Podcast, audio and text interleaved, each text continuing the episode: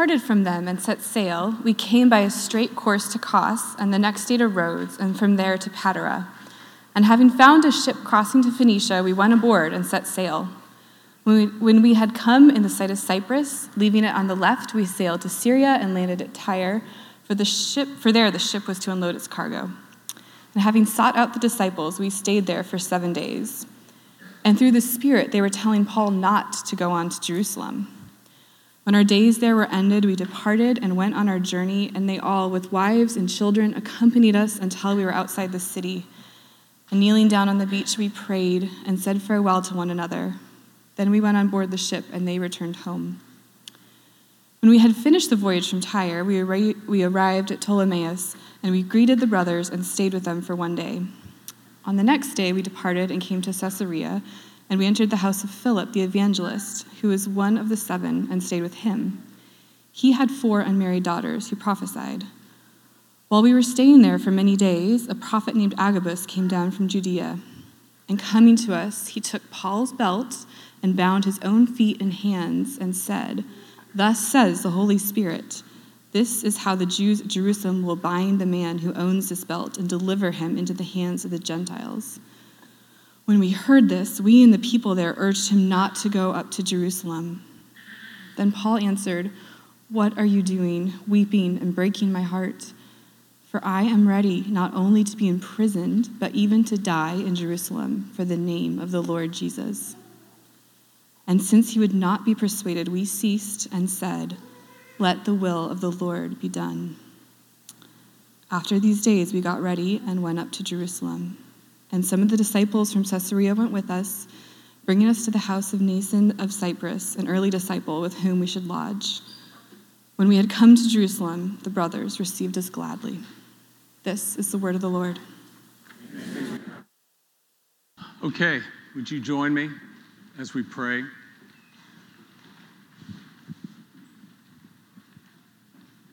Oh God, each of us needs to hear from you. We don't uh, desire to live um, in a way where we miss the most important things things of soul, things of eternity. And so we pray that you might speak straight through to our hearts by the power of your Spirit. Because Jesus is present. In Christ's name, amen. I want you to think of one thing that you deeply desire. One thing that you deeply desire, I mean at the top of the list. Maybe it's to be really, really good at something and be recognized for it. Maybe it's to have acceptance and love in a friend group of a particular person in your life for which you've longed it. Maybe it's a longing, a desire, a want to for romantic love. Maybe it's to have a certain type of body. Maybe it's to have a family. Think about that one thing. Because um, in many ways, that one thing is like a steering wheel that drives your will, that drives your commitment and desire. And one of the things that we find is that our wills crash into one another, don't they? Uh, so maybe you've been to an amusement park before and um, you've been on the bumper cars, right? And the, the whole thing is designed to bump into one another, right? There's always that one person that's like, I'm going to try to just not get bumped into. It won't happen. And life is like that too. As much as we try not to bump into one another's wills, we bump into them, we crash into them, even the will of God. Even the will of God. Now, the Christian faith teaches that because God is a person, he has a will. And we see this most clearly in the person of Jesus Christ, who identified himself as the Son of God. Now, there's a time in the Gospels where Jesus says this that he had come down from heaven to do the will of the one who sent him. Think about that. Two things that, that don't quite compute with us. First of all, he says, I have come down from heaven. So he's claiming to be divine, right? The Christian faith teaches that God is one, but there are three who are God. He's the Son of God. He's claiming to be divine. Therefore, he has a totally free and sovereign will. And yet, in coming down from heaven and assuming humanity, becoming a real person, he submitted that will to serve God. Sovereignty and submission together with the will of God. But this is the thing that I think is more stunning. No one was more satisfied or joyful than him. Even though he said he had come to live and essentially like a slave, like the lowest slave completely satisfied and free. Now, I want to take you back to wants and desires. Think about a time when you had a couple days to do basically what you wanted, right? Maybe it was uh, you had a couple days off or it's a vacation and you had your list, staycation or whatever it was. You're like, I'm going to do these tasks. Or, uh, you know, I kind of get this way. And I, and I would say, it, it really began once I got married and have kids, because you know a lot of my wants kind of went away. Uh, that's a troublesome statement. Let me see. I love being married. I love my kids. But the point is, right, like sort of the freedom. So if Meg would go away for a couple days, man, I had my list. I was like, okay, I'm going to go exercise because I don't want to be a total. Everything else is going to counter, uh, be counter to this exercise you know, I'm going to eat the food that I want to eat. I'm going to go that. I'm going to watch the show that I want to watch. I'm going to do this. I'm going to do that. All these different wants. And what I found out was when I had that for a couple days, guess what? I didn't want it anymore. I was bored. It didn't have power to bring me joy. It didn't have power to motivate my will. And isn't it true that when you want something so, so much, it starts to feel like a master, it starts to feel like a slave master. Now, the Bible has an interesting way to present this thing that kind of brings things together. It says, Delight yourselves in the Lord, in the Lord's will, and He will give you the desires of your heart. Many of you have heard that before. Delight yourself in the Lord, and He will give you the desires of your heart. And so, this idea that satisfaction and fulfillment ultimately comes when I begin to, to love His will and understand it. So, there's this idea that I can, I can experience the will of God in a way that leads to delight even when it's really hard. What I want to talk about tonight is when God's will is hard. When it's hard. And that's what we find really in this passage. I know you were probably like, all this geography, like, well, you know, we're going to all these places. And first of all, just to remind you that this is one of the indications that the Bible's like a historical story. You know, it's, it really occurred. In fact, they put all those things in there. But on top of that, what do you find? Paul is in one place believing God's will is taking him this way, and these other people that love him, and it says we, which probably means even Luke, who is writing, they're at a different place. How do you release people to God's will when it's not what you like? How do you trust God's will when you feel like you're the only one that's believing it? There's a tension here. And so, two things I want to bring before us the practice of discerning God's will, understanding it, and then dedicating ourselves to it through the eyes of this passage. So, let's first look at discerning the will of God. there are two aspects to the will of God that theologians talk about. The one is this idea of the hidden or decretive will of God, the hidden will of God. The other is the revealed or prescriptive will of God, or preceptive will of God. Moses says something that I think will clarify this. Okay, so if you felt like I don't know what that means, Moses once said this to Israel The secret things belong to the Lord our God, but the things that are revealed belong to us. There he's talking about the Word of God.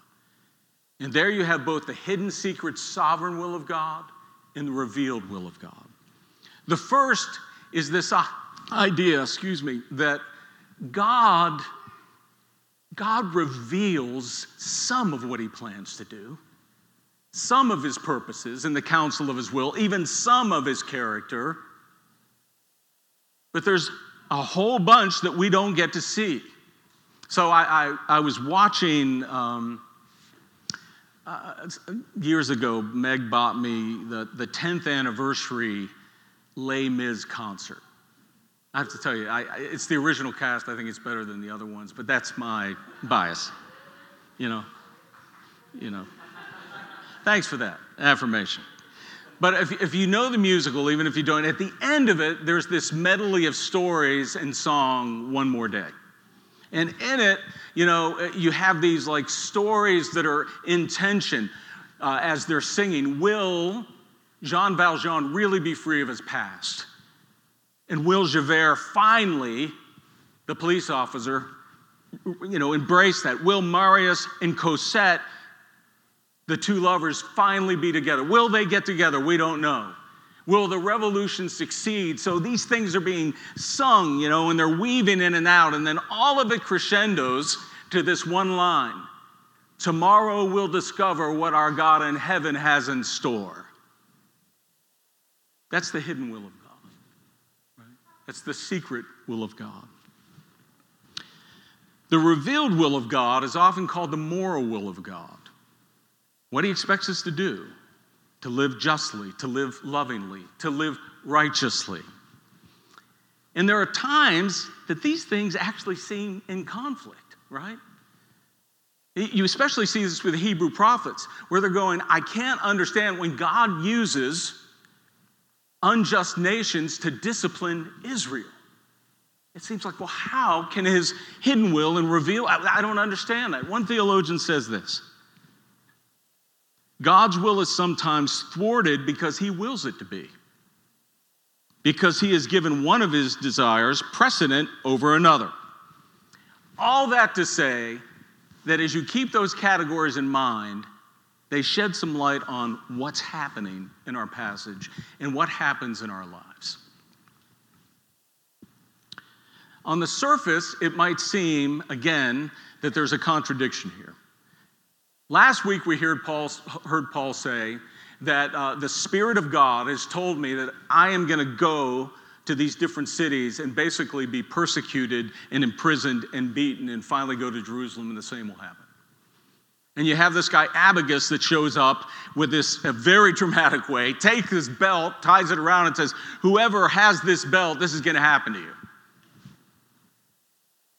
At the same time, over here, you have these sincere groups of believers. The first group, it said, were led by the Spirit and said to Paul, Don't go.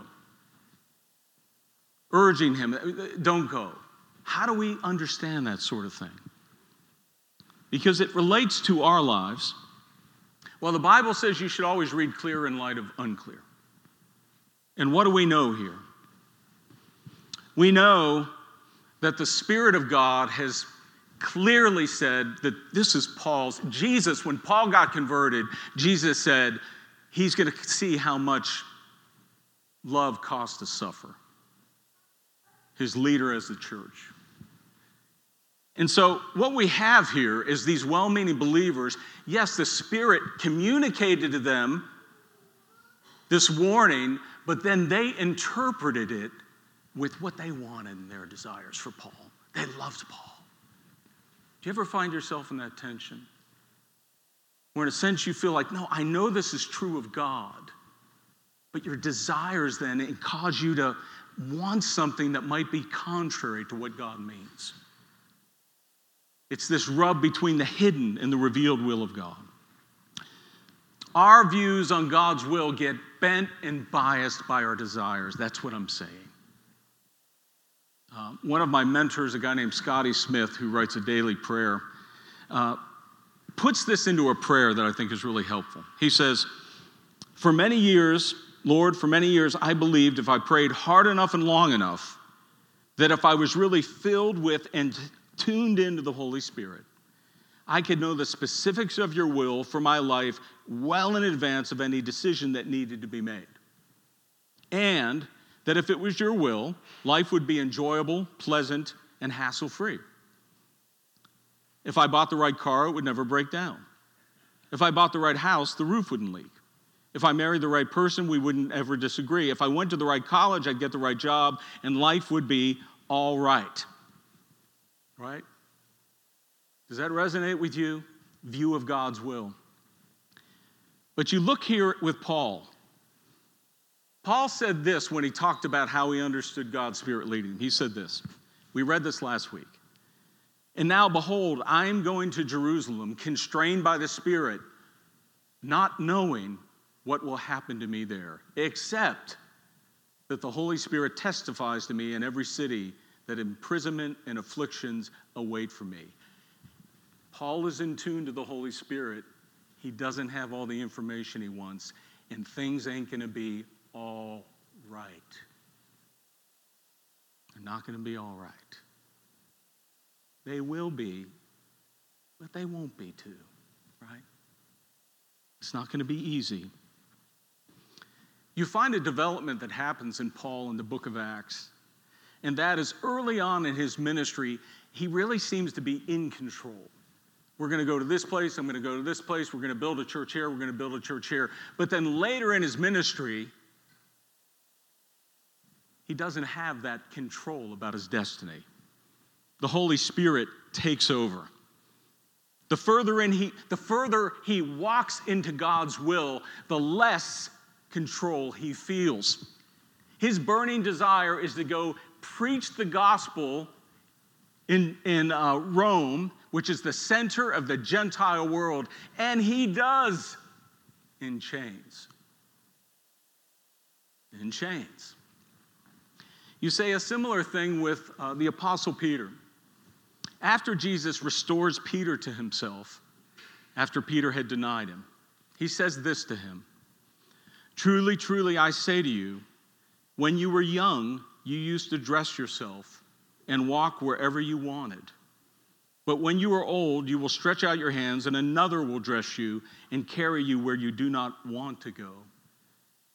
This he said to show by what kind of death Peter was to glorify God. And after saying this, he said to him, Follow me.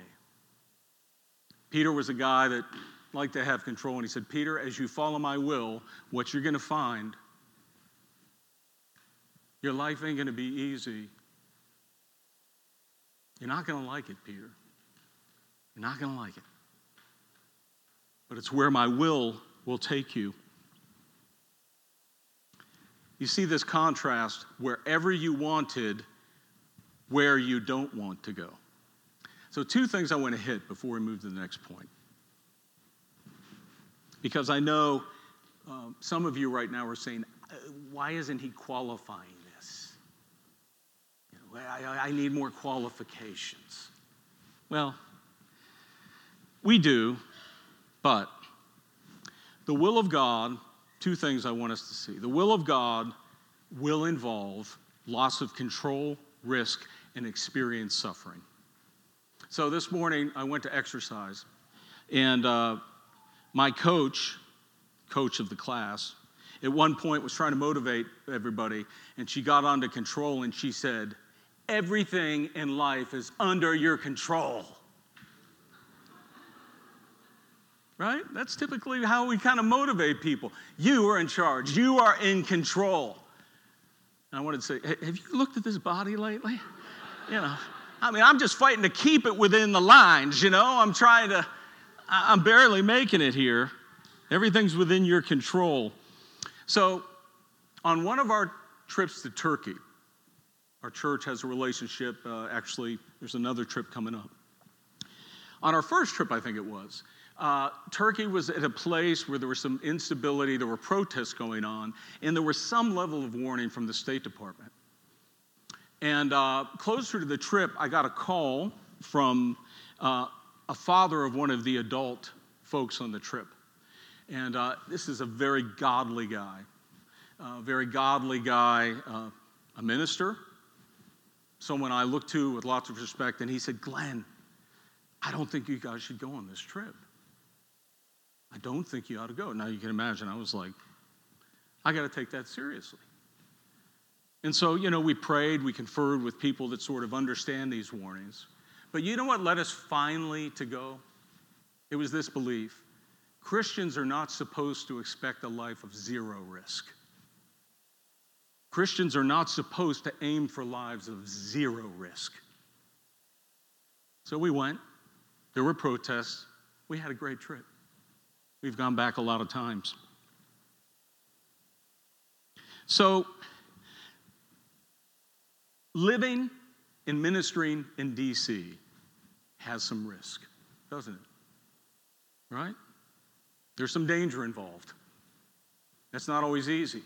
I remember the first time we took an elders trip, and one of our elders, Bob Baldwin, had a home up in Grafton, Vermont. A lot of, you know, it's like a little slice of heaven, this quiet Vermont town. And I remember the first night we got there sort of late, and, you know, it's all these white board houses and these lamps, you know. And I remember we decided to take a walk, and we we're just walking, and it was so strange not to be going, right?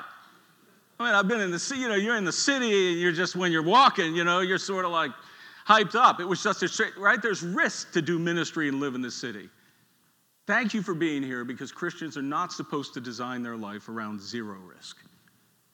They don't have to. We'll get to why. Paul had said once about the will of everybody For it has been granted to you that for the sake of Christ, you should not only believe in him, but also suffer for his sake. Believe and suffer. This is the call to come unto Jesus. I want to say to you if you're someone looking into the Christian faith here and you're wondering, will the Christian faith make my life better? I want to say yes and no. It won't make your life easier, but it will give it purpose and joy that you've never experienced before. But it won't make your life easier. Paul actually says, for his sake, suffer, engaged in the same conflict I'm in. And you know what's interesting about that phrase? It comes in the letter in the book that's primary, one of the primary key words that shows up is joy. Joy. The theme of the book is about joy, but he says that. But the second all is this sort of discerning God's will changes the questions you ask about your life. So, American culture presses us to wake up and ask this question Am I happy? Am I satisfied? Brandy spoke about this in her prayer. Right? Am I happy? Am I satisfied? That's what our culture presses and even puts it as a justice issue. So, the gospel does this work, and I, and, and I don't know if you find yourself doing that, but you know, I regularly find myself looking sideways or scrolling and going, is that person having a better life than me? Are they happier than me?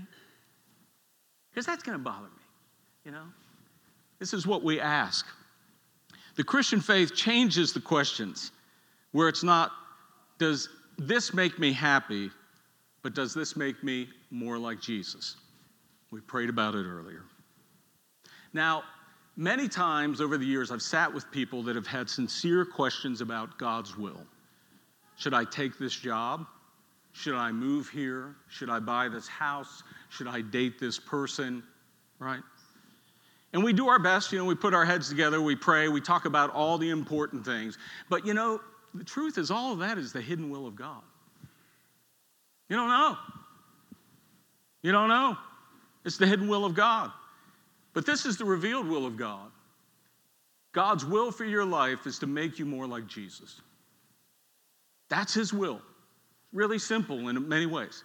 If we woke up every day and said, God, I know what your will is for me today, it is to conform me into the moral beauty of Jesus Christ, that I look that way.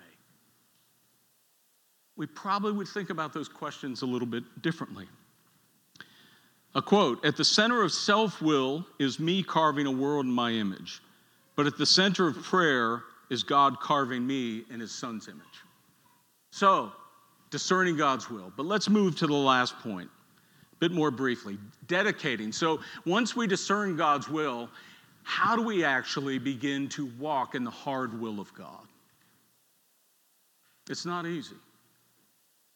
Um, you know, I was, I was searching around and it was funny. Uh, I came across this thing. I, have never read them. You probably haven't read them, and I don't, I'm not getting down on them because I don't like to say that about books I haven't read. But this guy was called like the uh, self-help pit bull, and his book was "Shut Up, Stop Whining, and Get a Life." Right? That's part of the American thing too. And you might feel like this is what the Bible is saying. God's will is hard. Shut up, stop whining, get in line and do God's will. Thankfully, that's not what we get. First of all, how do we then do it? Number one is we talk to God about how hard His will is. We talk to Him about how hard His will is. Openness and vulnerability. You find that in this passage here, isn't it?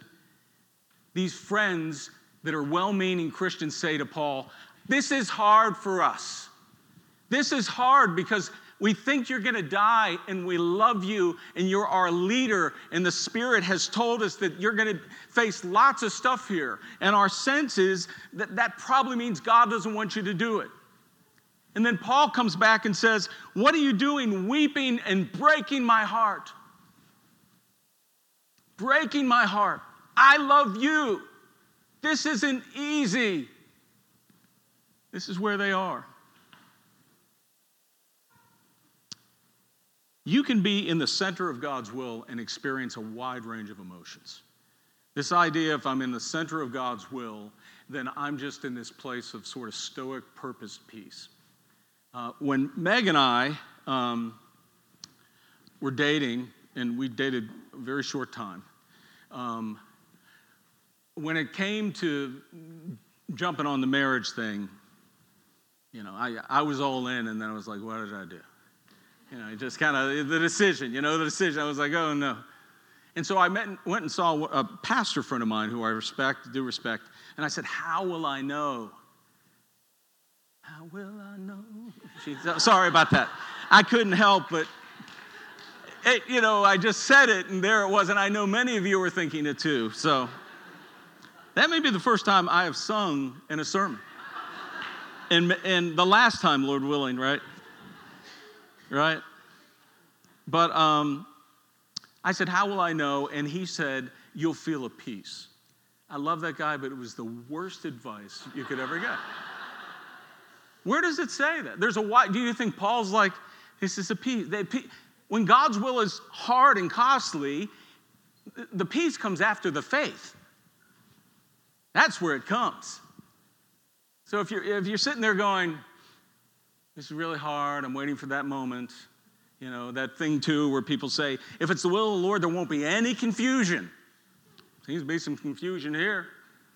They're working through the, I'm saying, let's leave some room for some process people, right? Everything wrapped up. But the reason, Paul's example and what's here is compelling, but what really is compelling is Jesus. Jesus in the garden right? If you know that story, right before Jesus is going to go to the cross, let me remind you Jesus is on point with God's will.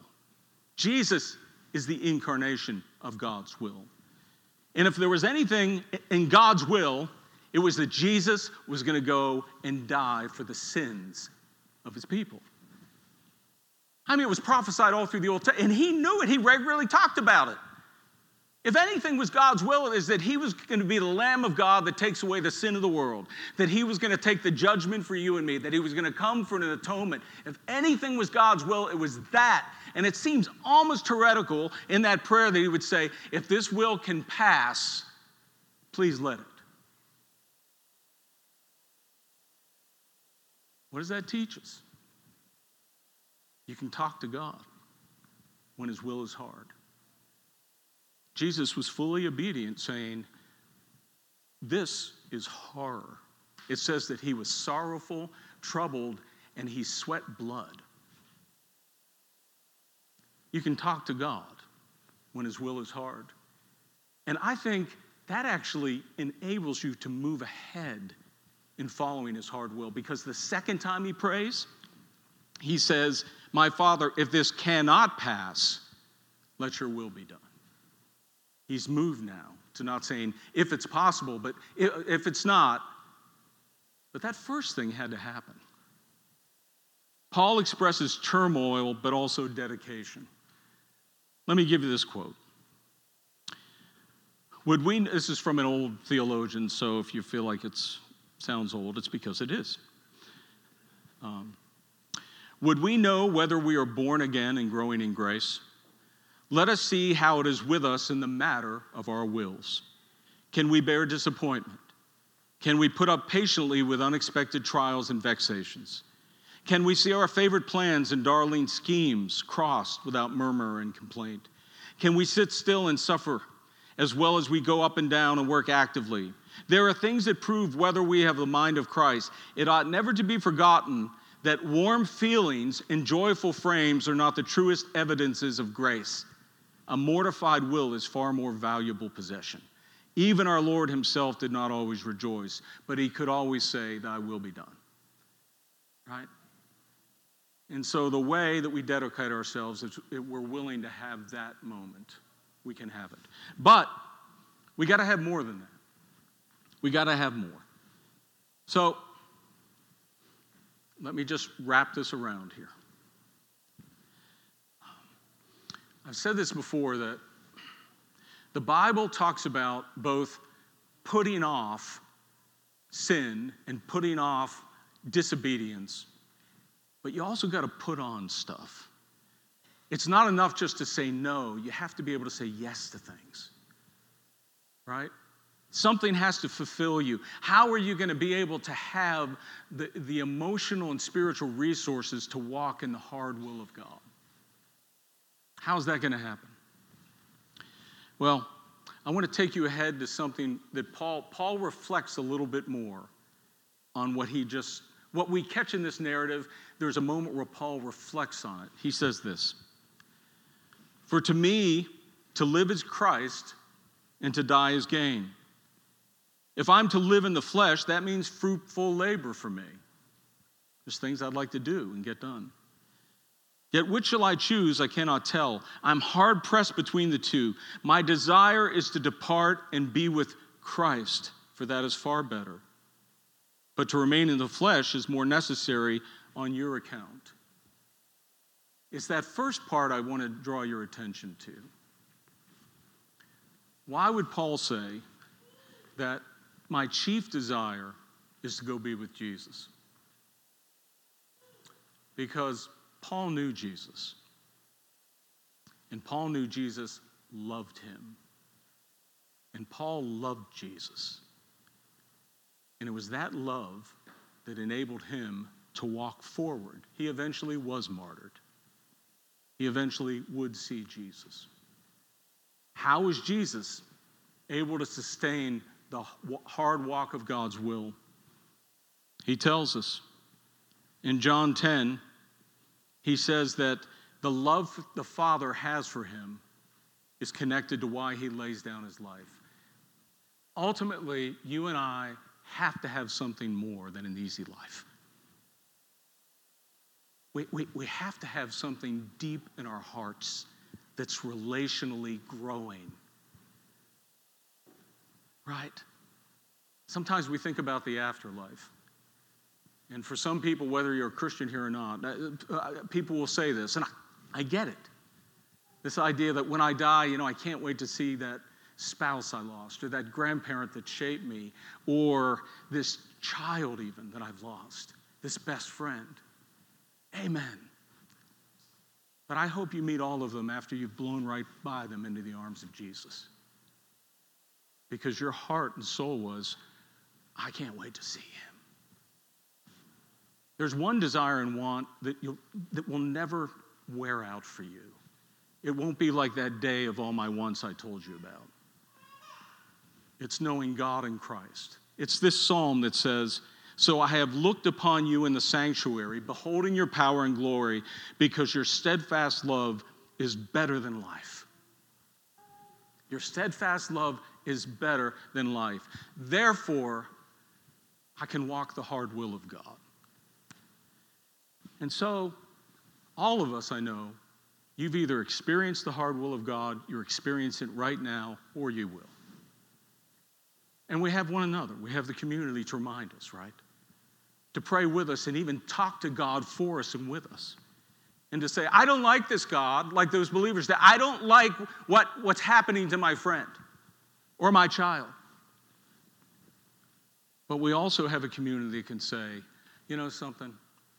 His love is better than life. His love is better than any will that I could conjure up. This is the will of God. Let's pray. We thank you, Jesus, that your will was the food. Your food was to do the will of the Father. That was the love of the Father that carried you through hell. We thank you for saints. Paul was just a just a regular person. And we know from his story, Lord, that his heart was full of hatred for you. So we know that you can work today in our hearts. I pray especially for those today that are facing the hard will of God. Oh Lord, I pray that you would open their lips and their heart to you and they could pour themselves out. And then I pray that you would just give them a great Holy Spirit hug and tell them, I love you. I love you, and my love is better than life.